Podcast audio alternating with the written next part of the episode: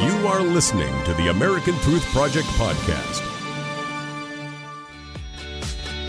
Good evening and welcome to America Trends. I'm Barry Nussbaum. I'm keeping this white couch warm for Dr. Gina. She is in Cleveland at the Republican National Convention.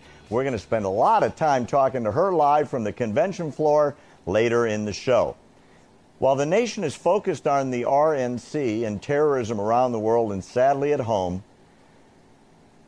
the leading terror state in the world has moved closer to being a nuclear power according to stuff leaked this week. The Obama administration hid from Congress key information about a secret side deal with Iran that's permitting it to maintain critical aspects of its nuclear program. And these missing facts invalidate the entirety of last summer's nuclear agreement with Iran, the JCPOA.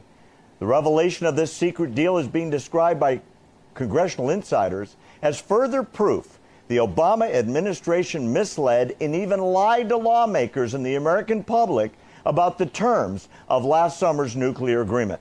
It was framed by the top U.S. officials as the only way to stop Iran's march towards nuclear weapons. You remember? Newly obtained documents show the Obama administration negotiated, get this, a secret side agreement with Iran that removes key restrictions on its nuclear procurement efforts after a decade, guaranteeing and paving the way from Tehran to build functional nuclear weapons within six months of the restrictions being lifted. The terms of this secret agreement undermine the credibility of the entire nuclear deal and call into question claims by top administration officials who, at the time, promised lawmakers that this deal would block the Islamic Republic's pathway to a bomb. Remember that. You heard it last summer. Representative Peter Roskam, Republican from Illinois, a leading critic of the deal who has spearheaded efforts to block U.S. institutions from engaging with Iran, says the Obama administration has not told lawmakers about its secret deal with Iran. The administration claims about the deal that the restrictions on Iran are tough, but Roskam says they have come unraveled. He explains it is now nearly impossible for the United States to enforce sanctions on Iran's nuclear procurement efforts and their support for terrorism. The administration said time and time again during the negotiations sanctions would snap back. I remember those words from the president.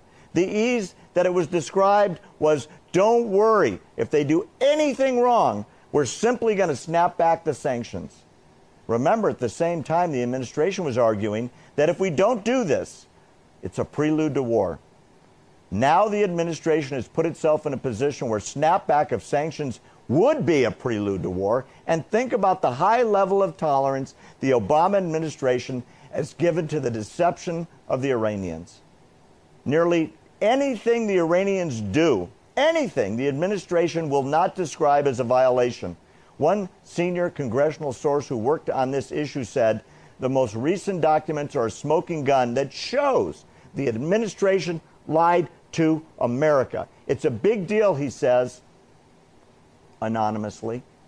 Members of Congress have been screaming from the rooftops about these side deals since the deal was announced, and the White House acted like they were crazy. And now we have the first physical document proving President Obama lied to Congress and the American people. A second source who works intimately on Congress on this deal said that the extent of the information hidden from the lawmakers could be even greater. It looks like there's another place where the Obama administration hid the ball from Congress, telling lawmakers things that were technically true but were misleading about the extent of these concessions. Wow, wow, wow. Stay tuned. We're going to keep following this deal for you. And we want to go to the poll question tonight. It's about Donald Trump Jr. Let us know do you think he's got a future in politics? You saw the speech last night. Holy cow, it was something. I'll tell you, we want to stick around to see where he's going to go. In the meantime, the Iran nuclear deal is going to be followed. We're going to decide what's going to be done about it. Thanks for listening to the American Truth Project, a 501c3 nonprofit. Please subscribe to our podcast and follow us on our social media channels to stay plugged in to the truth. Go to AmericanTruthProject.org and subscribe to our newsletter to stay informed on the latest news.